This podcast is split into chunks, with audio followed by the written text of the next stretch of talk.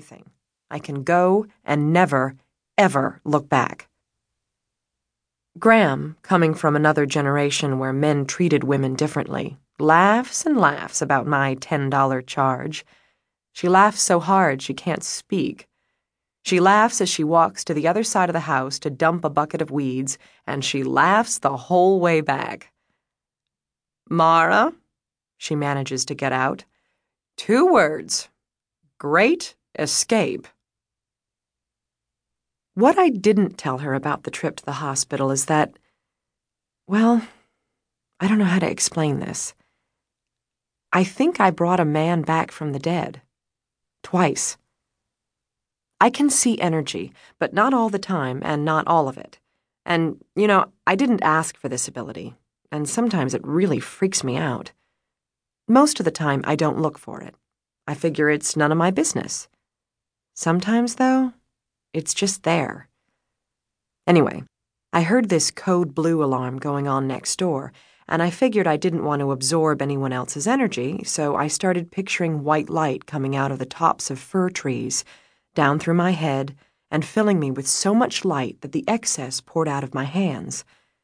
Since I discovered this technique, I stopped passing out every time I got around someone with a disease or injury.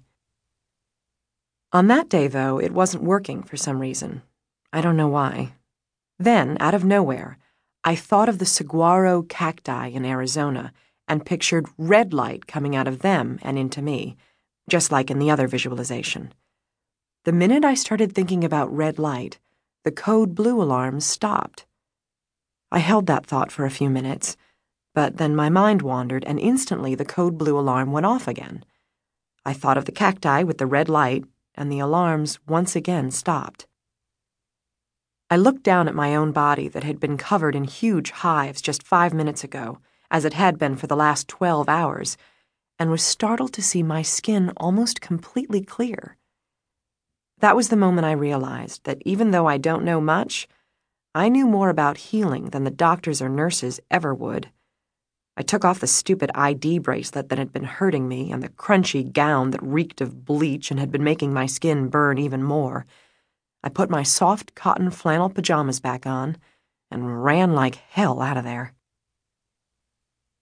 I'm figuring out that other people have this ability too, only no one talks about it because none of us wants to be called crazy, especially when we often don't know how to interpret what we see. This is why I love art. Art is the medium those of us who see the unexplainable converse in. It's safe and those who don't see the neon dots floating around people, the sparkles falling from the sky, and the auras, of course, can just write it off as imagination and creativity. In that respect, it's a coded conversation.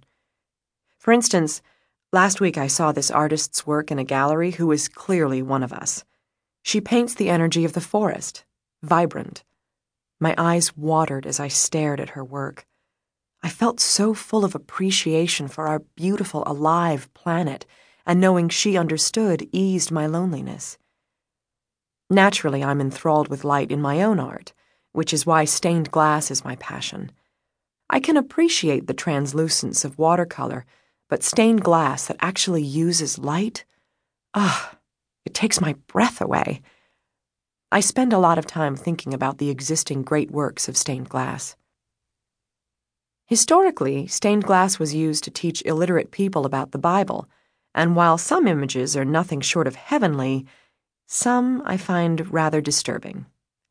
If you, like me, are of the mind that everything is either love or fear, and you see that some of those windows promote fear while Jesus promoted love, you can see why I believe more windows are needed that truly represent the universal truths of love. These truths were articulated by all the great prophets. They're not that complicated.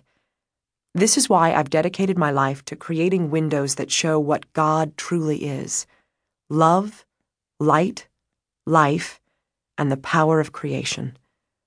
I also try to create windows that convey how we are all connected by virtue of God residing within us all. Perhaps saying I dedicate my life to creating spiritual windows was a bit hasty because I certainly spend a fair amount of my life working as a public school art teacher. I get to teach young people to look at